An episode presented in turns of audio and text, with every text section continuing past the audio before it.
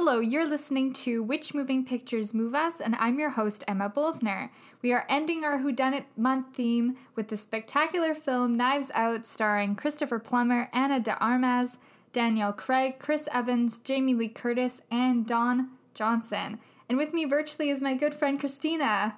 Hello, I'm back.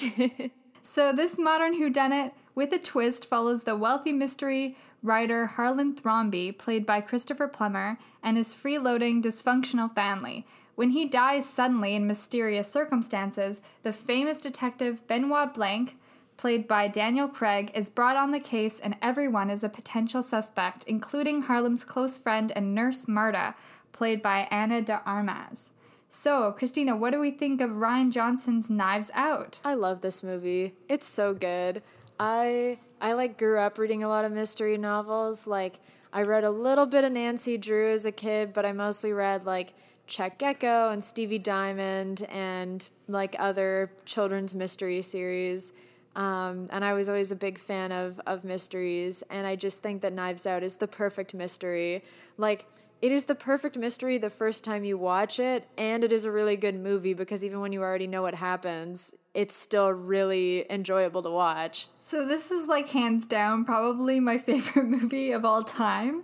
Um, yeah, like gave it away the whole podcast. But seriously, like I think what's so amazing about this movie is how rewatchable it is, which is so silly to think because every time I watch it, I know technically who does it, but it's still so rewatchable because there's so many things that happen in the movie you don't pick up on in like a first, maybe not even a second watch. I think this was probably the fifth time I saw it.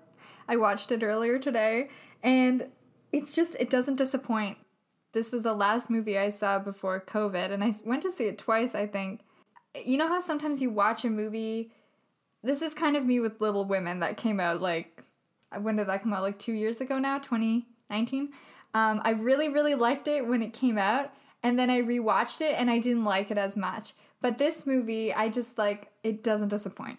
Yeah, and I it's funny that you talk about Little Women because um I yeah, I remember really liking it when I watched it and I have not rewatched it since. Like it just totally I watched it and I enjoyed it, and then it left my brain completely, and I did not think about it for two years. Yeah, sometimes I'm like obsessed with a movie and I'm like, this is my all time favorite movie. And then like two weeks later, I don't even remember it exists. um, I think like if I can start, what I like, and I think this why it makes this movie so rewatchable and so great is like we've said throughout this month, there aren't many whodunit movies. I mean, we were watching 70s schlocky movies because there aren't any. and I think the fact that it it's such a unique story and that Rian Johnson had the guts to write a whodunit. I mean, nobody really does that anymore. And like you said with those books you read, like Nancy Drew, we always kind of go to mysteries thinking like, "Oh, it's some sleuth. It's some like young, annoying sleuth. And I think what's so great about this movie is that the characters just fly off the page. And yes, there are like a lot of characters, just like in Murder on the Orient Express and Death on the Nile, but they're all developed and interesting and mm. they just fly right off the page because we kind of all know people like that in our lives, whether exactly. or not they're in our family. But that's what's so great about this movie because we all know people like this. Yeah, no, exactly. And I think that like the thing about the characters is you you see just enough of all of them to get exactly who they are, but also you like spend more time with the characters that are more interesting. Like you spend more time with like Jamie Lee Curtis's character and um oh my god, the the other the guy who like the son who runs um Harlan Thrombey's publishing company. Like you Walter. see a little bit more Walter, thank yeah. you. You see a little bit more of them because they are like more interesting than the than Joni or like Exactly. Um who's Walter's son and Walter's wife who are just sort of there for most of the movie, but that's okay.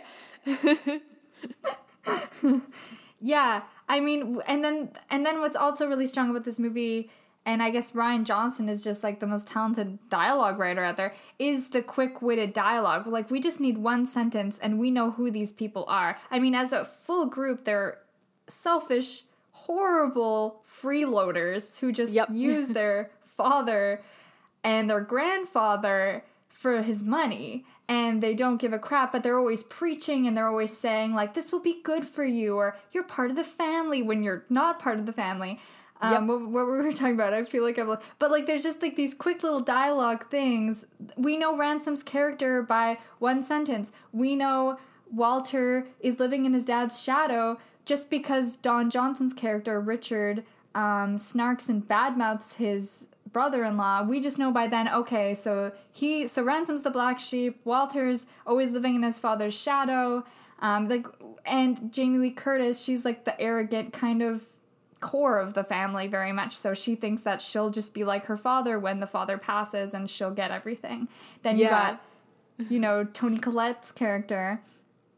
Interrupt me at any time by the way. Um jody. Joni who i just think is like gwyneth paltrow with her goop. Yeah. Oh my god, you're so right. every time i see her i'm just like oh that's gwyneth paltrow in real life. Yeah. um, who's basically using her father-in-law um, for money and stealing money from him, pretending it's for his granddaughter's tuition when it's really she uses the money. Um, and all these people, like, I mean, and then you talked about um, Walter. And then his wife, you know, she just holds a martini glass. She doesn't say anything really. Yeah, but you know, but, she has a character. You know her, right?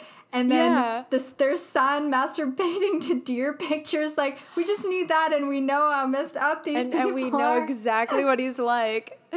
so the movie opens. I, I feel like this is a very autumn film. Would you say it's just a good autumn movie? Oh yeah, it feels like I. It doesn't necessarily feel like Halloweeny, but it feels like a really good November movie. Like right after Halloween, like you're still sort of in the spooky vibes. It's like cold, but it's fall. Yeah. Before Christmas kind of thing. Yeah, I totally agree. The sweaters. We're gonna get to the sweater. But The every- sweater. that sweater. this movie has so many memes. I was just curiously looking up them again. And I don't know any movie that has this many memes. Seriously. Like this movie is so many. And I don't also know any movie where a cast member is initiating the memes as well, which we'll get to as well. I think that was so oh, funny. I love that for him. Um, but yeah, very very autumn. I loved like the creepy haunted house. This movie was filmed in Boston, outside of Boston. Now I really want to go to Massachusetts and seeing this movie. You are close to Massachusetts. You could go there.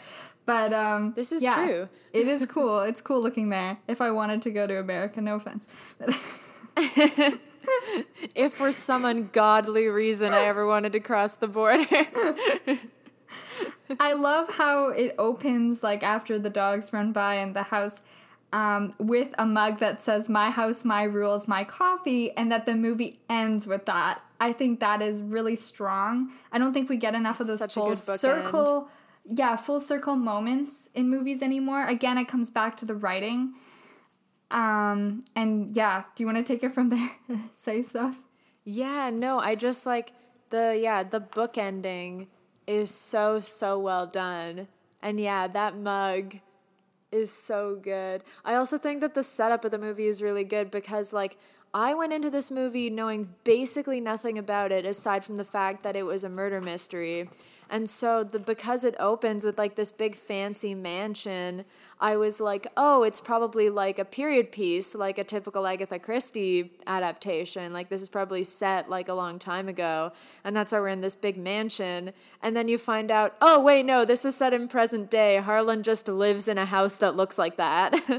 Yeah, it is funny because it is modern day, but through his mystery, because he's a fictional mystery writer, he kind of has this old timey, you know, haunted house feel, and that's really interesting. Um, the fact that he is a mystery writer, there's so many ironies and parallels. I don't even know where to start.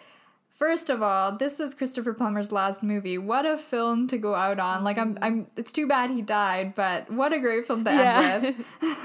he wasn't in it a ton, but when he was in it, he was great. he was awesome and I thought he had really great chemistry him and Ana de Armas. Um, it just was Oh, very natural and organic, and you don't ever see that often, like an old person and a younger-ish person, you know, in a scenes Mm-hmm. together, and that was really well done. Yeah. No, and I also think that like it's funny because I feel like every time I talk about this movie or like watch clips from this movie, I notice something else. Um, Yeah. And I feel like you could do like a whole deep dive onto like each one of these characters' relationships with Harlan because they like their relationships with him are all set up so well. But I think it's really interesting at um, uh, at the sort of this is jumping ahead a little, but at the inciting incident of the movie um, where all of uh, like everything Harlan owns gets left to Marta, and the family isn't given anything.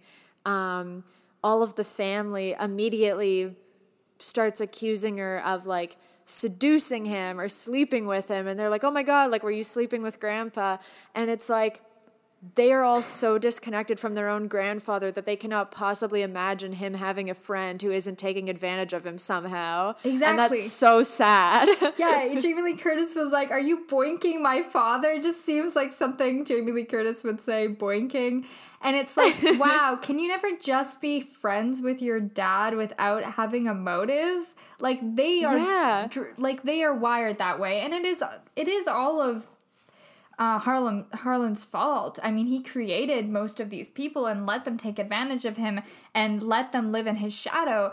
And it would have been interesting to see a bit more of the relationship too of how he was because it didn't seem like it seemed like when we got to the movie he was at a good place and he was at acceptance.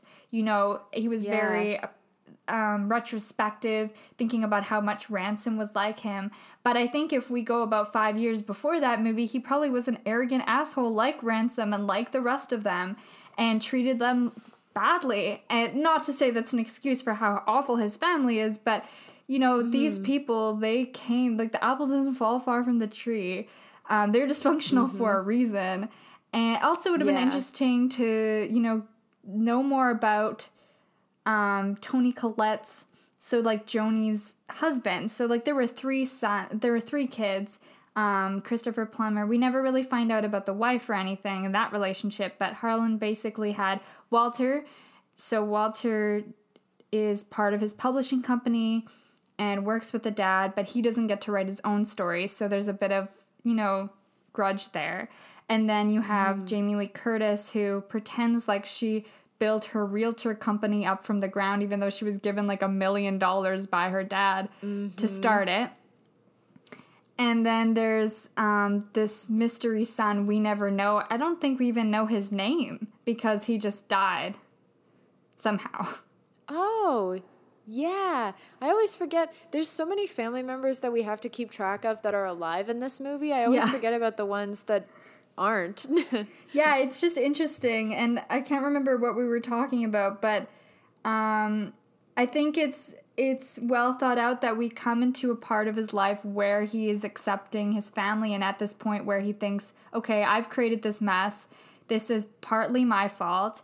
And now I'm gonna do something about it, and I'm not gonna let them sit on their asses all their life when I'm gone. And I think that's a, such an interesting place to start it was also really interesting and probably why I love this movie so much is that it doesn't start like every whodunit at the potential murdered night. You know, like it doesn't start at um, Harlan's birthday.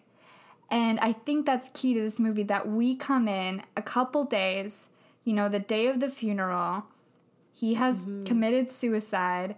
And I think the fact that we don't come in on that murder night and just see flashbacks is really interesting. yeah, no, I really I really like the way that they set up the story with the flashbacks and I really like that they open with the interrogations.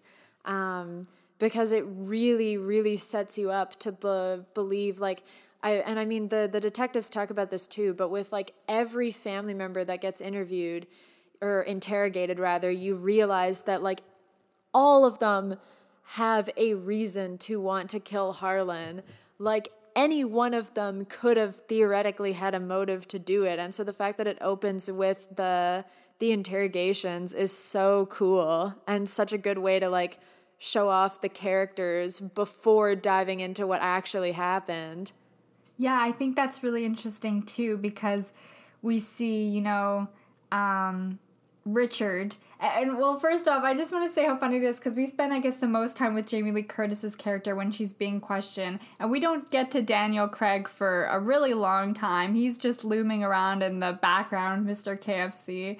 And I want to ask you, what do you think is with him, like playing a piano key once some of the characters say things? Not all of them, because he doesn't do it for Jamie Lee Curtis, but he does it with. Um, Toni Collette's character and with Richard, I believe.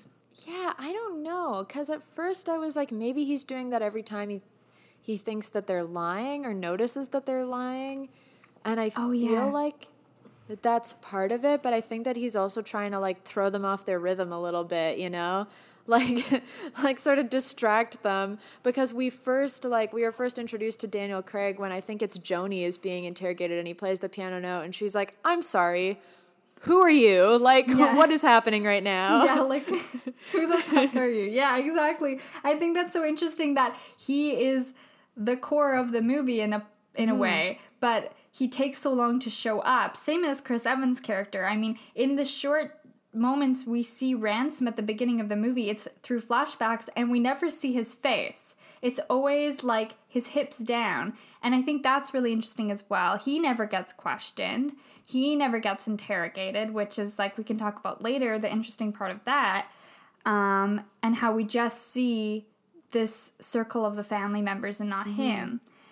Um, but my favorite interrogation is probably when he is trying to get Jamie Lee Curtis's character. I should probably know her name, so I stopped saying Jamie Lee Curtis. Linda when he's um, interrogating Linda and trying to get her to talk shit about her younger brother, Walter, and how he just works for the dad and doesn't do anything, and how she's like, if you're trying to get me to badmouth my brother, you know, like you have another thing coming. And then they kind of do like a segue to him doing the same thing with her husband, Richard, and how quickly he falls for yes. the bait and is like, well, yeah, la la la, like this person is like this and this person's like this in the family. And it's like, oh God, you can just tell, like, how different they yeah, are. no, I, I always remember that scene. It's so funny and it's so telling. Yeah. And then we have Toni Collette, um, Joni, and she basically is saying how, like, she owes Harlan so much for letting her stay in the family and have a place after her husband died. And then we find out that she's been stealing money from him, a hundred thousand a year, and then we find out that Richard has been having an affair. And we see those two fights like flashbacks with Harlan. We see Richard and him talking. Um, which is really interesting in how Harlan is like, I'm gonna go, you know, tell Linda that you're having an affair, and you know, there's like those threatening words like "How dare you?" or I don't even yeah. know what they are. They're just like you be you like you better be cautious. I don't know how you threaten yeah. someone. and then we hear like the fl- see the flashback of Joni having a fight or confrontation with Harlan and him cutting her off with the money. And then we keep hearing about this big fight on the birthday with Ransom and Harlan, but we don't see that fight until the end which you know now when you think about it is a huge clue yeah. but at the time when you're watching it for the first time you don't yeah, notice it just this. feels like they're building suspense and you're like ooh like what happens in the fight? Like when do we get to meet ransom? So what character should we talk about first? Do you want to talk about marta? I don't think we've been giving her enough airtime. Oh yeah. I love marta. I mean she is like very obviously the only truly good character in this movie. Um, and she's great. I love her so much. I like how each of the family members say that she's part of the family, but none of them really care or know where she's from originally. Like, Ransom says she's a Brazilian yep. nurse, and Richard says she's from Mexico. And none of them ever bother to speak to her and treat her like an equal. I guess maybe Meg, but you know, she has her own selfish motives as well. That's Joni's daughter, because look at her mother. But the only person that actually cares and gets to know her was Harlan. Yeah. And it's also funny because, um, like, with how they treat Marta, because there's that line uh, during the, I think it's during the will reading, where at least three different family members go up to her and say, I think you should have been at the funeral, but I was outvoted. And it's like, well, at least one of you is lying. because if you all thought she should have Yeah. been at the funeral, then she would have been there. She would have been invited. Exactly.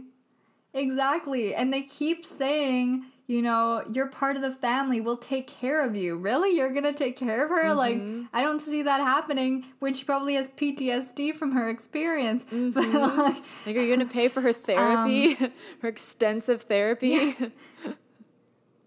you know, why did they have to hire a nurse in the first place? If they really wanted to be in their dad's will, they could have actually got to know him and take care of him. Mm-hmm. But they hire this nurse so they don't have to do any work, and then they have a problem with her having a relationship with him. Like you said, that wasn't, it was platonic, it was kind, it was respectful. Yet, like, that's crazy to think that anything like that could be possible. Yep. like, whoa, a friendship that isn't all about manipulating and using the person in a better like social standing than you can't imagine couldn't be Yeah. me every member of the family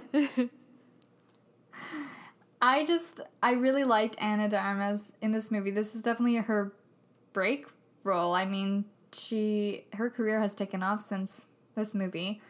Um, excited to see her more stuff, but she is just really, you know, she has this innocent facade, and she is, you know, I guess compared to the, she's like the angel compared to the rest of them but she's also so brave and she has balls. I mean, the stuff that she does when she's in a, on adrenaline is crazy and she's so funny cuz for those of you that may not know, she is basically a truth and detector lie test because she cannot lie or she'll vomit. Now, I don't know how Rian Johnson came up with someone so like this. So fucking gross but it's the only part of the movie that i do not love And I want to ask you about that because I know you have a problem with seeing that. You get queasy. So how did you manage? So the first time I watched this movie was with Hannah, as in the one I'm dating, and she had already seen the movie, so she just covered my eyes. so I didn't have to worry Oh, about okay. it. And then it's funny because my roommate Caitlin is like even worse about like watching like people throwing up or like people throwing up in media. Like she's even more squeamish than I am. So then when I showed her the movie for her first time, I told her when to close her eyes. Because that final scene is gross. it's gross for people gross. that. it's so gross. Yeah. And like like I think it's like an interesting device and it like makes Marta an even more, you know, like pure, like honest character. It's just gross, man. Yeah, and it gives like Benoit Blanc Yeah. when he comes into the scenes finally um, a person to work with because he knows he can't trust any of these people. They're all lying. They all have underlying motives. They're all rich jerks. So he uses her to kind of help with the case. It's also key to the fact that very early on in the movie, we find out who did it. And I remember when I watched this in the movie theater, I kind of thought, well, where do we go from here? If we know in the first like 35 minutes of the movie who did it, what will the rest of this movie be? yeah. And then it is like we I I I feel like I've talked about this with you before, but my like journey watching this movie um and obviously yeah, huge spoilers. Um we said that off the top, but I remember in the beginning I was like, "Oh cool, murder mystery, who done it? Like which of the family members killed Harlan?" And then you find out about what actually happened and you meet with with Marta and the and Harlan and you meet Ransom. And I was fully taken in by Ransom. I totally thought that he was a good guy. I totally bought it. Um, probably just because it was Chris Evans, but totally bought it. Uh, oh, excuse me. I was fooled by his charm as well, Christina. Exactly. Like I totally bought it. And so when Ransom like helps Marta like get out of all the family members yelling at her at the will reading, I was like, "Oh, I get it. Like this movie is going to like subvert the genre and it's actually going to be all about like good guys Marta and Ransom like outsmarting uh, the detective, outsmarting Daniel Craig and that's going to be like the big fun twist of this movie and i was fully convinced that that was going to be the rest of the movie it was just going to be about like how Martin ransom are going to outsmart the detective um, and then i was wrong and it was a very fun surprise and one that i did not see coming at all so I did not see it coming at all. Even when I rewatch it, I still fall for his charm. Um, I don't know if I'm like more turned on by his outfits or him and the outfits. I love his clothes in this movie. He, like every character in this movie is dressed perfectly for their character like the costuming Yeah. in this movie superb It's superb. I'm so still like upset that I didn't get nominated for best costume, but anyway, I can't believe that freaking Murder on the Orient Express does mm. back in 1970 whatever and this one doesn't. but yeah, I totally fell for his charm. He seemed like okay, the guy that was a total asshole then changes because, you know, oh, the will reading. I can't wait to talk about that. That's my favorite scene. And how he like they are such hypocrites and we see how hypocritical they are and he kind of uses the line against them being like this is so great for you you know? Like i'm so happy mm-hmm. you guys can have start. And like they said that to him at the beginning of that scene. It just Yep. oh, the dialogue's so good.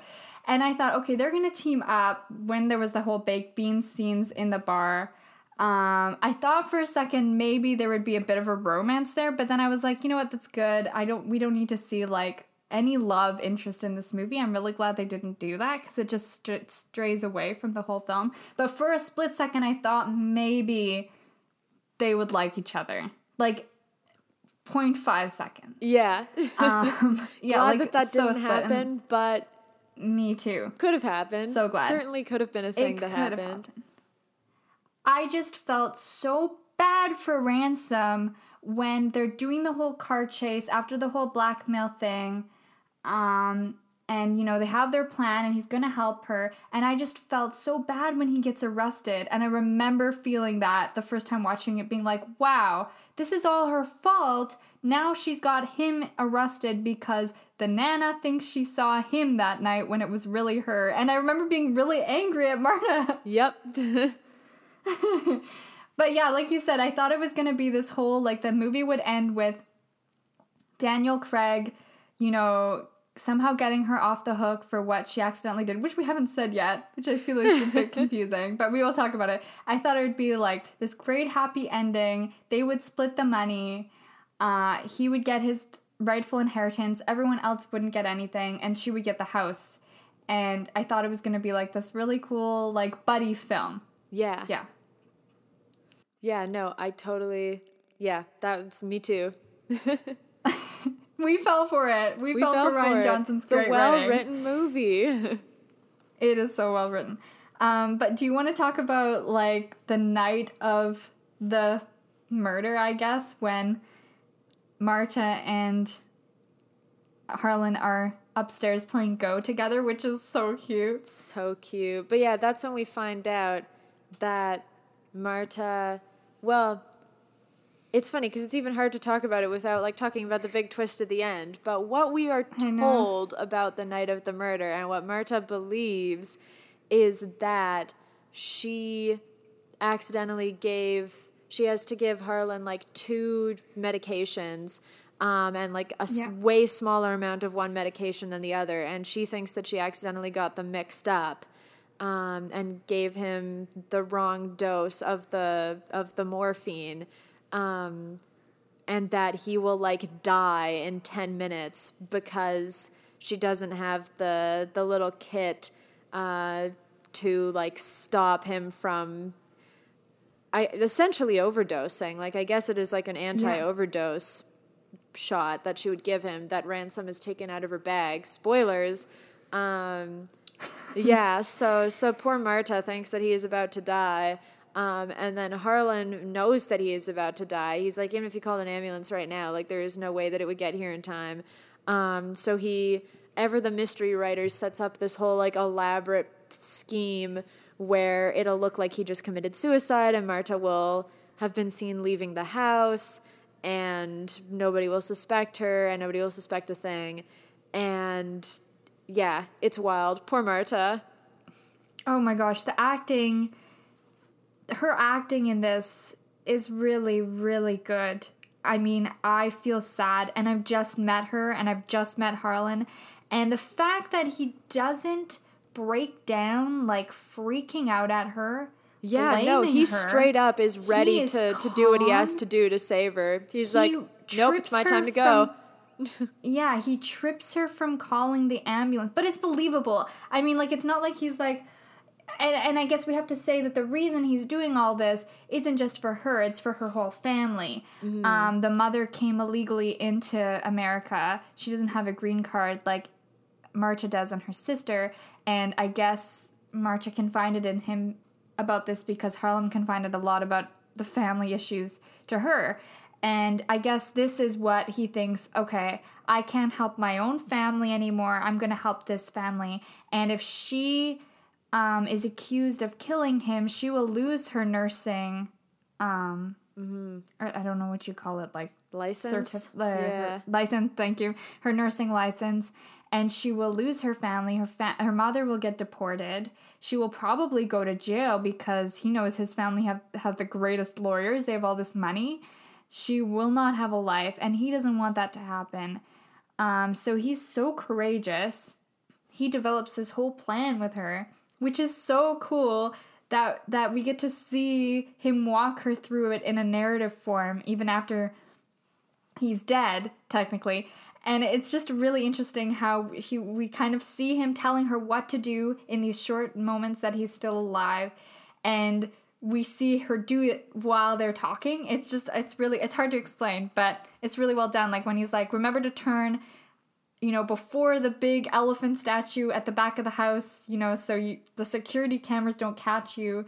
And remember when you leave the house after you you know after we end our conversation that you tell someone you're leaving so they know you're leaving and you point out what time it is, you know without making it look obvious and things like that was it was really cool and then gosh i'd be so scared if i was pretending to be harlan when she like comes back into the house and sneaks in and uh, dresses up as him going down the stairs to make it shown that he's still alive after she's left. It is freaky. I would be so scared. My adrenaline goes up when I see that scene. yeah, I just think it's it's really well done and how, you know, she's so frightened, but then by the end of the movie she, you know, manages to do a lot of the stuff to, you know, get Benoit Blanc off her track on her own. She doesn't need Christopher Plummer's help. But that scene when he kills himself, oh, Oh, that it's, it's heartbreaking. I I had my eyes closed, um, obviously, but it's heartbreaking. I'm seeing like, oh man, yeah, poor Marta. Seeing your friend cut their throat, Ugh. I, I Ugh. cannot imagine. Yuck. But yeah, she her acting in that, and we just see like a couple seconds of her just like shocked Yeah. uh, when she goes back into the room, and it's just so powerful. Ah, it's such a good movie. so good. But yeah, um, I think that's really cool that we don't see it actually happening in real time and we just see the flashback from when Benoit Blanc is questioning her. Because I think it would have been such a different movie if we saw this all in real time. And then we see Benoit Blanc come into the movie like after 45 minutes, and it it just would have been like every other mystery movie. Yeah, exactly. I think it was like um it, the the order of events was showcased in the movie like perfectly. Yeah. I also really like the cops in this movie. I like They're the funny. cop, like the assistant co- cop that's so into mystery novels and into Harlan's mystery Just a novels that big he's fan. like enthusiastic.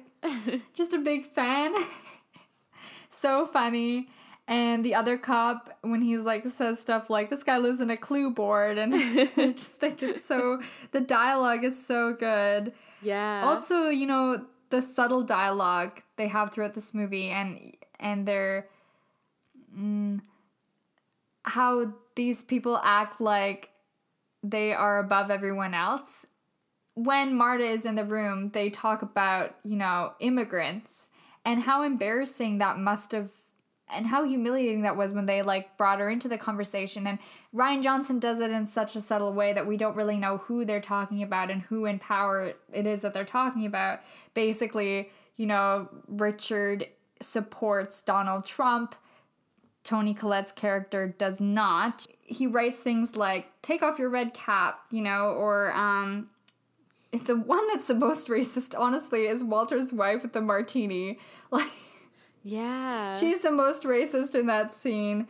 Uh, Toni Collette's character is just aghast that they put people in cages, and then Richard just like brings Marta into the conversation and is like, "Well, here's an example of an immigrant that did it right. You know, the ones that were in cages, well, that's their problem. They didn't do it the right way. It's the parents to blame."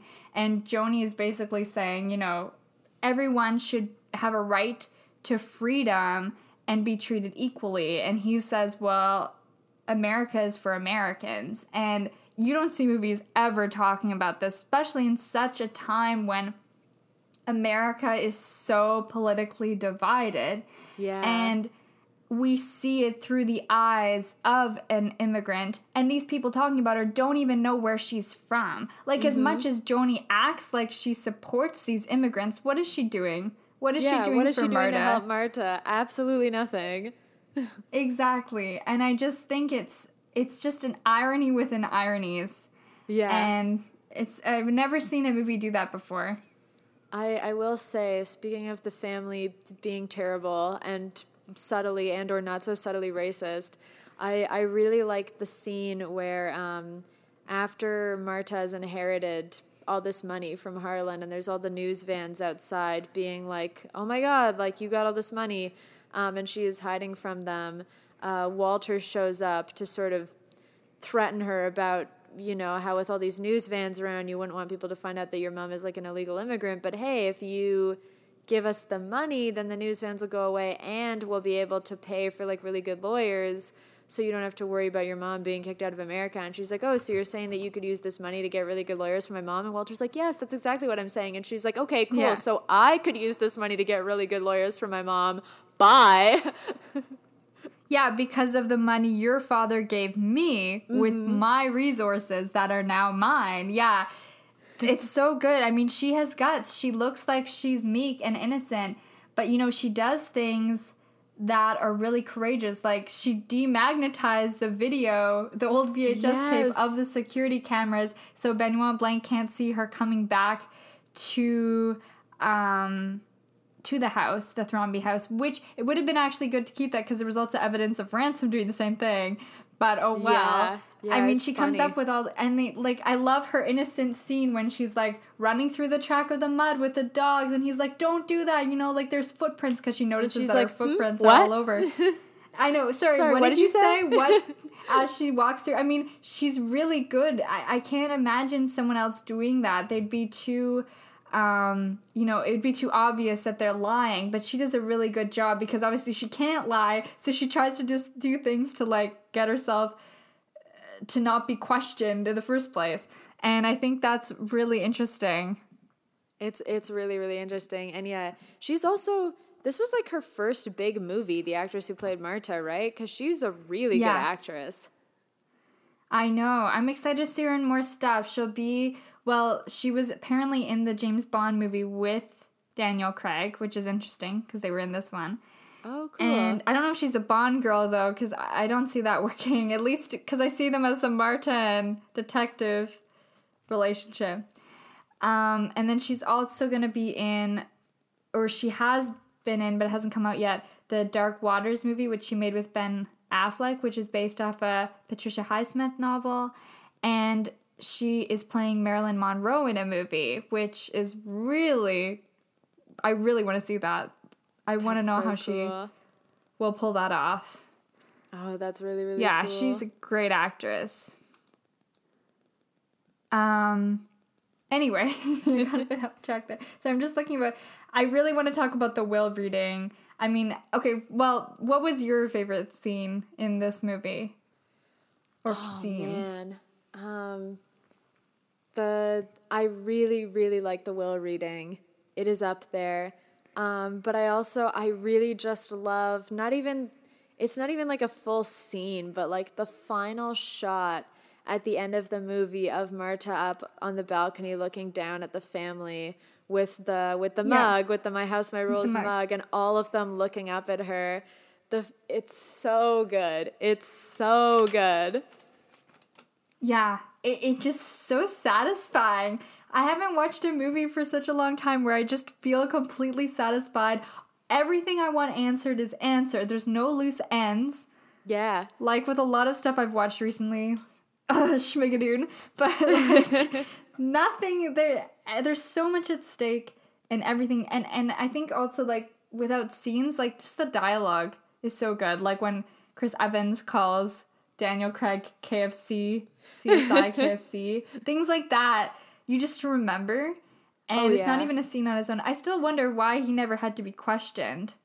Um, yeah, it's interesting. It's also so cool how when each of them are being questioned, there's like a whole circle of knives in the background. It's so prop cool. knives. It's such good framing. Such good framing. Um so with the will scene, basically um they all come for the will reading because they want the money and Linda thinks the money is going to her and in Richard and Ransom because she thinks she was like the father's favorite child and they'll get the house and they'll get the money.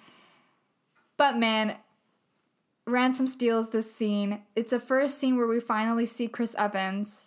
Um, he's coming in, and they're basically saying, "Wow, you don't show up to the funeral, but you show up to the will reading." And it's like they all hate him. They all call him an asshole. He's rude to the, um, the worker. Um, what's her name? Oh, Fran. um, Fran, yes. Fran. Yeah. So when I like, ugh, I'm going back again. But when I first watched this movie, I thought at the beginning when Fran walks in with the mug and freaks out, I thought that was Marta. I don't think that anymore because I've rewatched it a couple times. But sometimes I would get, I would forget about Fran that she exists. Not at the end, of course, when she finally has more of a role. Ugh, but but at the beginning, I, it was kind of like, oh, she's here talking about a Hallmark movie, then she's gone again. she has a Also, stash like, of. R.I.P. Fran. I always forget that the movie ends with her dying. Like, holy shit. I know. Poor gal. I always forget that too. I always think she lives. I don't know why, but I do. I think because we think she lives. Oh, there's so much to talk about, so much to unravel here. But yeah, I just love that will reading scene. That's my favorite. And yeah, so he's coming in. He's so rude. I hate it when people eat when other people aren't eating, and he does it so well. He's eating these like bot store cookies. Everyone's upset that he doesn't come to the funeral, and they finally figure out that oh he's here for drama um he did not Uh, harlan took him out of the will that night that's why there was this big fight but we still don't see the flashback fight like we see with the other scenes and we find out that he was out of the will and Joni basically says, This is so good for you. You know, you can stand on your own two feet. This is good. And his mom, would be the Linda, best thing for you. yeah, this is the best thing for you. Also, can we just step back? Are you telling me that Don Johnson and Jamie Lee Curtis's character created him? Like I, I don't, I don't see that. He feels like he feels not that I think Chris Evans is old. I just like I feel like Jamie Lee Curtis um and and Richard like they do not look old enough to have a child the age of Chris Evans. I know. I think so too. That's the only, or like, well, he doesn't look because I think Chris Evans is like forty, and he definitely does not look like he's forty here. No, definitely not. So it is interesting how maybe he looks younger without the beard. I don't know. Maybe. Anyways, I just love the eat shit scene. That's my oh, It's that so part good. before My the will. parents quote that scene all the time. That's like easily my parents' favorite scene. He tells everyone to eat shit because they're all a bunch of freeloaders like him, whether they or not, they want to admit it. Mm-hmm. And then we get into the will scene. They all come in. The lawyer's there. I also feel so bad for the lawyer's assistant who's like falls asleep later on in the because she has to stay there really late. Well, they're all just arguing with the lawyer. Oh my god, yeah, I know that poor, poor lawyer when they cut back after he's been with the family and he's like, I do not know how many times I have to say the same thing. You are not Yeah. in the will. Like nothing can be and changed. they just Google stuff. so Benoit Blanc comes uh, in the background with Marta. Marta's not invited, of course, because why should she? She's just the help. And you know the lawyer is surprised by how short the will is because Christopher Plummer Harlan just changed it the week before he died. So this is all new. And he's basically reading out what everyone gets. And it starts off with Marta getting his publishing company, Marta getting the $60 million, Marta getting the house, and then Marta get, getting everything he owns inside the house. And the look, I will not ever forget this, the look on Linda's face, Jamie Lee Curtis's character.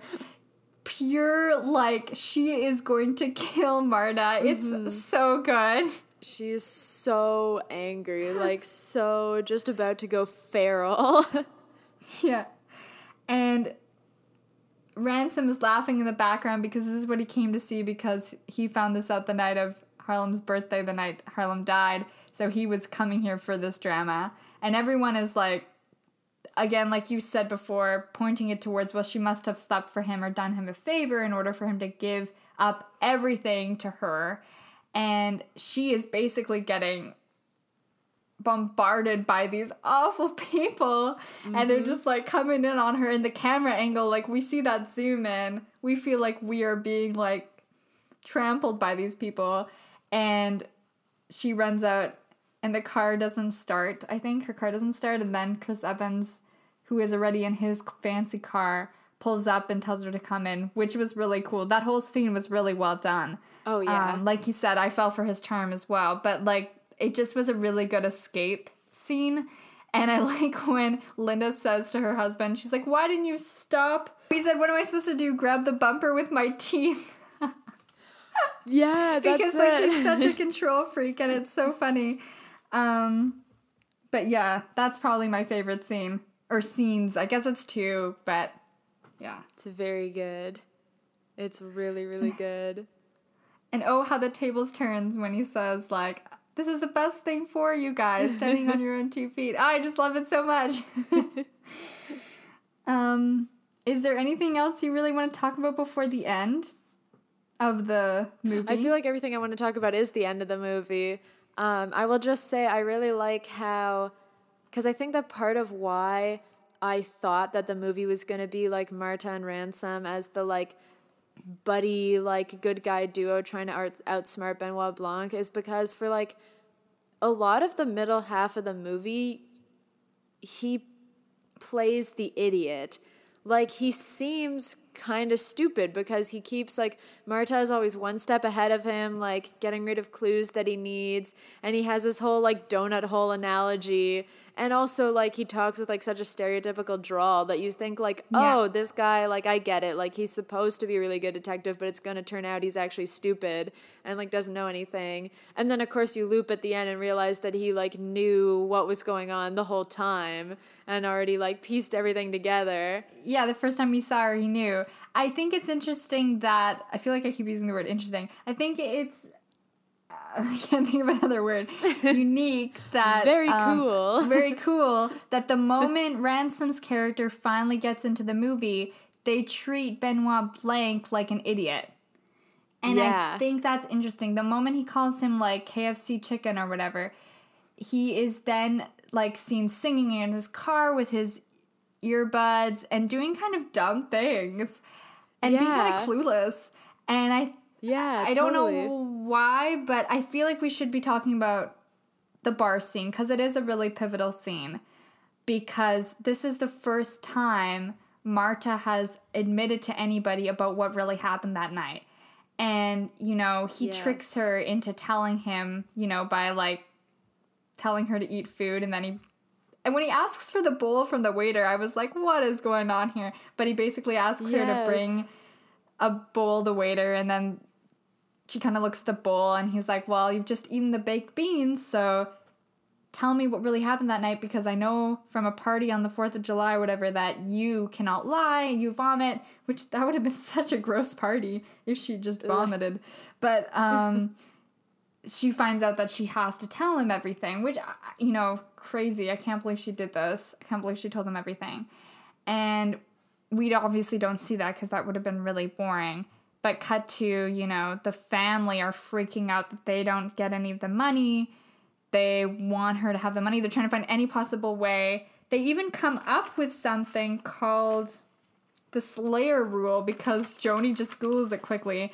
And they think that, well, if they can t- frame Marta and say that she murdered Harlan, which at the time of this movie we think this is true, mm-hmm. uh, they will get their inheritance back. It will like automatically, you know, be withdrawn from Marta.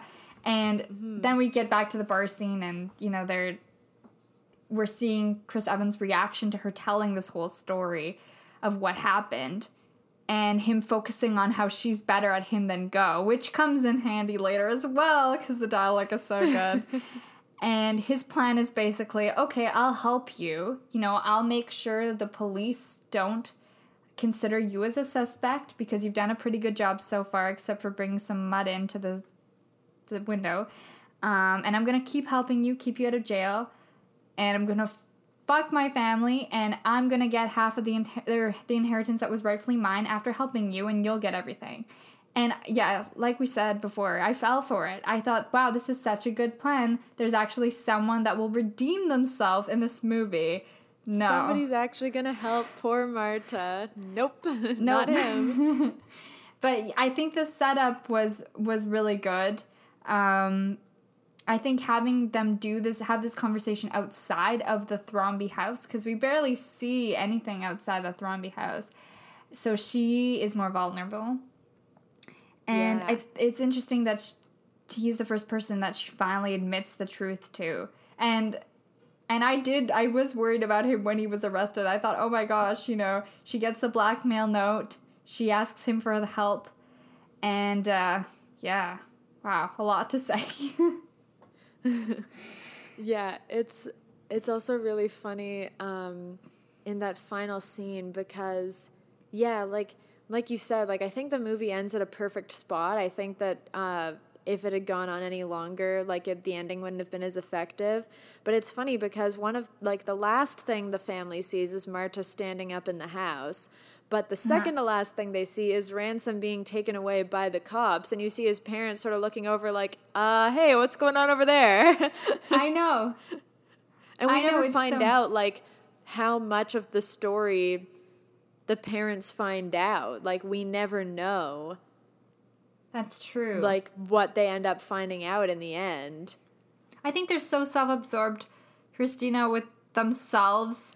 I don't think they even like. I Probably mean, don't even care. Linda is obsessed that she finds out from her dad that in a secret note, which is also really cool, that Richard was having an affair. Because Richard's too stupid to think that, well, maybe the blank note is like, you know, when you have to put. Yeah, no, it's like, it's, I think, yeah, it's like some type of special paper where, like, you can only read it if you hold a lighter up to it. Yeah, so she's doing that while he's getting arrested, and I think Don Johnson is trying to give the cop money. yeah. and then they're all obsessed with Marta at the end. But yeah, the whole, I have to say, the first time watching this, obviously I didn't see the twist coming. I was really confused. I I will admit I was a bit confused by like the switching of the files and the switching back and then the labels. I was so confused. And then the whole Fran you know thing it was it was crazy at the the, the first time watching it. It definitely deserves a rewatch um, because there's just a lot of information. Because this whole time, everything you think you know is challenged. Because this whole time, you think Marta is guilty, even though, you know, she didn't mean to kill Harlan. And then all of that changes. And when she does tell, you know, Daniel Craig what happened, and she does finally admit after the whole blackmail adventure with Ransom.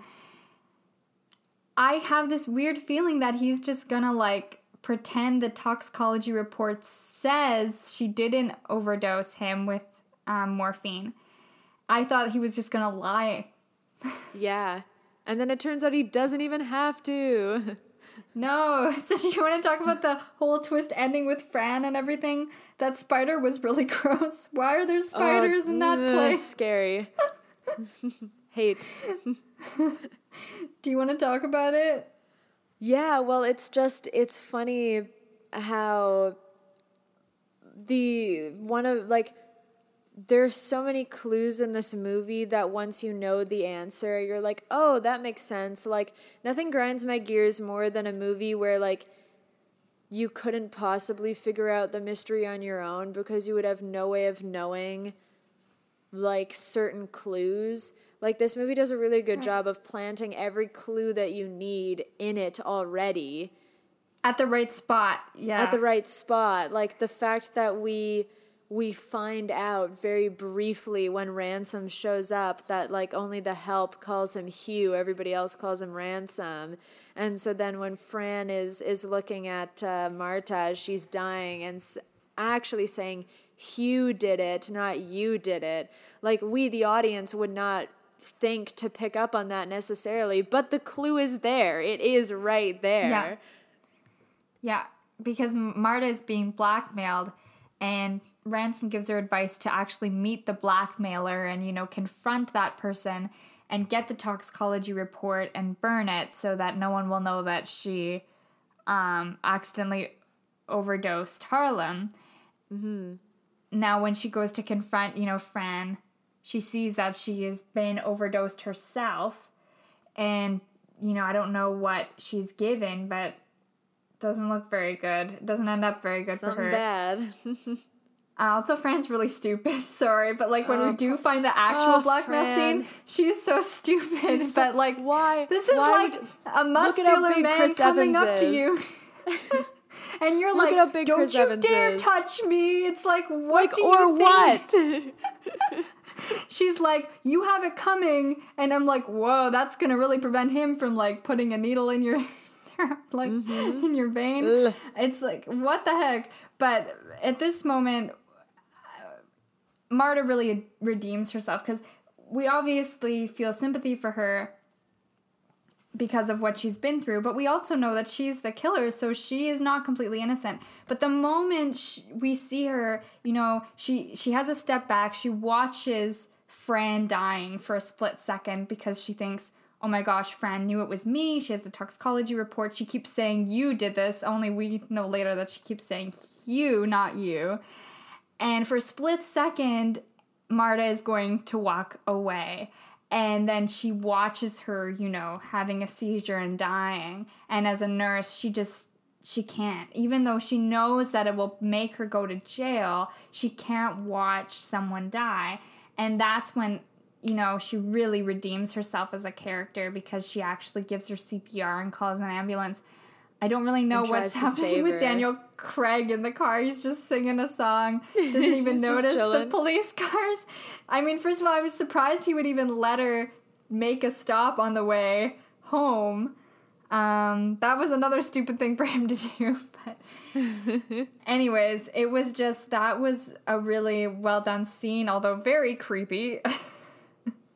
yep. and uh, yeah, then we get like again the ending totally threw me off because when she's going to confess to the members of the Thrombey family that she killed him, uh, Thrombey, uh, Thrombey, Benoit Blanc stops her, and he finds out that the toxicology report is okay. She didn't overdose him. He would have lived, and this is, part just makes me crazy because I feel so sad. Yeah, it's it's the part that that makes me the most heartbroken is when when Daniel Craig says to Marta, "If you had called the ambulance, Harlan would still be alive. Like if he had listened to you, he would Yeah. still be alive." And that like no matter how many times I watch the movie, that just breaks my heart. And even if you didn't call the ambulance, like he would have been okay. She He would have gave him the fine. correct dose. Like mm-hmm. she's a good nurse. She knew the difference between morphine and whatever drug it was by their weight and their coloring and she knew that because she was a good nurse, and um, it's just really heartbreaking because she lost her friend and he died because of her. Yeah. Just sad. But yeah, you talk about the final verdict of this movie. Well, and what I think, and honestly, I don't even know if I fully picked up on this the first time I watched the movie. I think I like finally, maybe I did, maybe I didn't. I do not remember. I think I finally like all clicked in my brain the second time I watched the movie. Um, and I've seen it like at least four times now. um, but yeah, so at the end, you find out that it was Ransom all along. It was trying to kill Harlan. Oh no, Chris Evans. um, yeah, and you find out that he had like he had switched the labels on the vials, hoping to trick Marta into accidentally like giving Harlan the wrong medication or the wrong amount of the wrong medication. He was the one who'd taken the the life-saving drug to make sure that like, you know, his plan wouldn't go wouldn't go awry theoretically.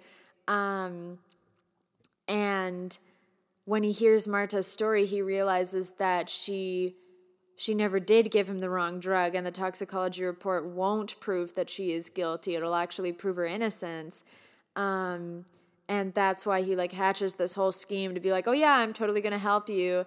Um, and and tries to get rid of Fran with the blackmail. And the wildest part about the whole movie, and the thing that is like, it is the thing that is sad because obviously I wish that Fran did not have to die. I wish that Fran had been able to live. Um, but the the saddest part about the whole movie is that Rans like the Benoit Blanc has no way to prove that Ransom did anything to Harlan or attempted to kill him at all, but he's able to prove that Ransom murdered Fran because Marta like holds in her puke um, and pretends yes. like Marta's or like Fran is going to be fine. And he is able to prove, I guess, that like Ransom technically tries to kill Marta when he grabs like one of the one of the fake knives off the wall, thinking it's a real one, and tries to stab her. Um, so, which I don't get. Like I don't get that part. Also, I should just we should just quickly say that Fran saw him later on switch back the vials, so that's yes. how she knew to blackmail yes. him. Because I don't think we said this, but also like the fact that when the hospital calls to say Fran is dead and Marta's like, that's really good news because she's pretending to like Those doctors are probably like, what the fuck? Your friends died. She's on the other end. She's like, that's really good news. Thanks for telling me. And like, she, she wants up. ransom to admit. And she hangs up. And I think that's like the weirdest part of the movie and she's trying to like hold in her vomit because she can't lie and I just I feel so sad because this is why I always forget Fran dies because I always think she lives because of that phone yeah. call. But if she had said like you like you were saying if she had said that Fran died, Ransom would have just been like, "Oh well, you know, you can't prove um oh wait, yeah, if she had just died. But because she said she was still alive and that she could talk and she was going to tell him how he was really black, how she was really blackmailing him, and he confronted her at that sketchy laundromat and he, you know, tried to OD her, he knew that, you know, he couldn't get away. So that's why she said, now I'm feeling like I'm saying everything wrong. Does that yeah, make sense? I know what I you mean. Know. like he he confesses to trying to to kill Fran because because she because she is alive.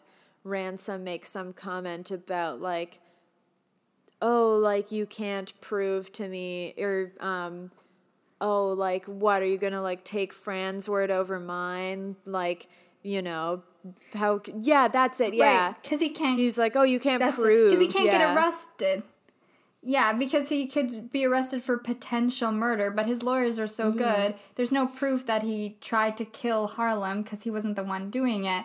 So he's just like, well, it's your word against mine. But because she dies, because there's actual proof that he did kill her. Sorry, that was my bad. it's Yeah. confusing. There we go. this movie, this movie is so much. And Everything like happens that whole so vomit much. scene is just the way it just she shoots it perfectly at him. it's so satisfying. But then Ugh. he yeah, sorry, Sorry, you're Chris beautiful. Evans. face. Fuck you. But the fact that like he actually is in full rage that he takes one of the prop knives, but he thinks it's a real knife from the the background of Harlan's um, living room, and then he actually like full on stabs Marta. Like, what did he was he gonna go and like murder two people now? Yeah, he fully was just gonna be like, well, uh, if they're gonna get me for this, guess I'll kill Marta. Yeah. And that scene, like, it's about a literally like two minutes of him just on top of her, realizing that she is not dead. And he, like, pulls out the knife and puts it in again. And again, great writing because in the few scenes that Christopher Plummer's in, he says, like, how stupid his family is. They wouldn't know a prop knife from a real knife. And how this ties in at the end. Ah, so good. so good. It's really good. and also so unexpected. Like I'm trying, like because we do we think it's Marta the entire time that did it, so we don't really. It would have been nice to kind of think like, ooh, I wonder which character did it, but we never really have that moment, um, like in other whodunit movies. But that's okay. Yeah, exactly. Like it's I think it's better honestly because it makes it a more compelling mystery. It's not your stereotypical like, oh, which family member killed the grandpa? Like it Yeah. yeah, it, it builds suspense in a way more interesting way, I think, than a movie like Oh, I don't know, Murder on the Orient Express, mayhaps. Perhaps Death on the Nile. um, one last question: What will happen to Great Nana? That is a great question. She I did hope nothing wrong. I hope that she Yeah, cuz I don't know I don't know what her deal was cuz she doesn't like live in the house with Harlan, I don't think. Or maybe she did. I've no idea. I don't know. Maybe Ana de Armas will accept her in the house. She seems to be good with old people. Oh yeah, they could be buds. Um, well, before the Last Judgment, I do have a quick bunch of fun facts. Um, okay, so the movie made three hundred and eleven million dollars at the box office, and its budget was forty million. So that's a it was a big hit. Nice. If you don't know this movie, you must have not been living. I don't know. Everyone was talking about Knives Out in like, where 2019. in like 2019, early 2020, just before COVID hit, because everyone was talking about this movie. It is probably the most successful whodunit of all time. I have no idea how Rian Johnson, he was the director, but he also wrote it. I have no idea how he came up with it. Um, it took him a while to write the whole story. He first came up with the concept around 2010. So this was like a well oiled story. Oh yeah. Wow. Yeah. He said he was influenced by classic mystery thrillers, including Murder on the Orient Express and Death on the Nile. and Clue. Oh hey. I mean, Clue So is a great cool. movie. It is. It was good. when um, the actor Jacob, oh no, Jaeden Martell, who played Jacob, the guy that was like the creepy Nazi kid. Um, he apparently improvised. You had sex with my grandpa, you dirty anchor baby. That was improvised by him. And Rian Johnson, Dude, like, who Dude, was this guy? Like, why would you come up with that? He is three years younger than us, Christina. Bro. So, like, why do you, why are you born 2003? That's just weird to look at. Um, apparently, Michael Shannon, who was Walter, was the funniest person on set. Uh, I don't know why, but he also came up with the eat shit scene. love that. Absolutely Yeah, love that. Rian Johnson apparently wanted Ransom to say fuck off, but they just thought that each shit scene was much better. It's funny. Yeah, it would like swearing isn't funny. Sorry, but it's just an easy way of comedy. Mm-hmm. Um, apparently, the mother of Harlan Uh, her name is K Callan. She is six years younger than Christopher Plummer. Oh wow, they just put her in so much makeup. She looked so old. Rian Johnson was gonna cut out the donut speech, but Craig convinced him to keep it in. That's yeah, I mean it's a good scene.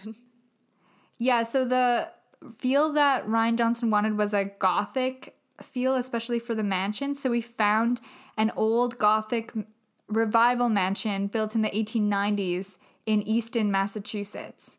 And the bar scene was at a place called Berlin in Berlin, Massachusetts. I didn't even know that's a thing. No, a place. Sorry, I'm just looking. oh yeah, it was really hard to do to have the dogs jump on Chris Evans because Chris Evans loves dogs and the dogs love him. so they had to put like a bunch of sausages in his pocket so that they would jump on him.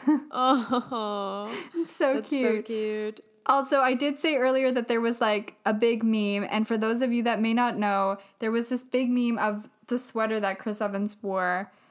Um, just everyone loved the cozy knit sweater. There was this huge fad about it. So Chris Evans dressed his dog Dodger in the sweater to like make fans happy, which is pretty cool. That's that's very good. I will put the photo of Dodger on my Facebook for those that are yes, interested. please. Um, and the last couple of facts, it's his dog's so cute. The last couple of facts I have is um, the nomination. So it was nominated for three Golden Globes. Um, it was nominated for Best Motion Picture, Musical, or Comedy because that seems to fit. These categories are so stupid. I can't even Best Musical or Comedy. Like I wouldn't consider this a comedy, and I definitely would have considered a musical yeah. but it was nominated. Um, it lost obviously to Once Upon a Time in Hollywood, which again I wouldn't say is a musical or a comedy. they really got to rethink these categories. Um, Ana de Armas was also nominated for Best Actress in a Musical or Comedy. I think she should have won, um, but it actually went to Awkwafina. Oh. She was, also up was against Cate Crazy Blanchett. Asian- Yeah, I'm? Was looking that at what out? Awkwafina won that year. So, Beanie Feldstein was also up against Ana de Armas for Booksmart. Emma Thompson, yeah, for Late Night, and Cate Blanchett for Where'd You Go, Bernadette, and Awkwafina for The Farewell. Never heard of it. Oh wow, I've never heard of that movie. I think like Ana de Armas should have won. but I mean, I have not seen Late Night yet. I know that's with Mindy Kaling, and I haven't seen Where'd You Go, Bernadette, or The Farewell. But I, I thought her performance, especially because it was one of her first movies, she was excellent in it. And she was able to hold the whole movie herself. So I mean, there might be lots of other opportunities for get a, to, for her to get a Golden Globe. Hopefully, Hopefully. Um, Daniel Craig was also nominated for Best Actor at the Golden Globes, but lost to Taron Egerton for Rocketman. Yeah. Ah, damn. Well, okay, I guess. Yeah, he was up against Roman Griffin Davis, who was a child, um, for Jojo Rabbit, Leo DiCaprio for Once Upon a Time in Hollywood, and Eddie Murphy for Dolemite is my name. Yeah. Interesting. Did you ever see Rocketman? No, I still haven't, and I know I need to watch it because Hannah really likes it. But one day, Yeah, I I am definitely more of like a Queen fan than a than a Elton John. I do like some Elton John movies, but I just kind of found it to be a bit of a look at me movie. I'm That gonna compete with Queen and like know all about me while I'm still alive. Here's like a movie about me, and then no one talks about it anymore. But to be fair, nobody talks about Bohemian Rhapsody anymore. So maybe Yeah, if they had given it to Knives Out, you know, but okay.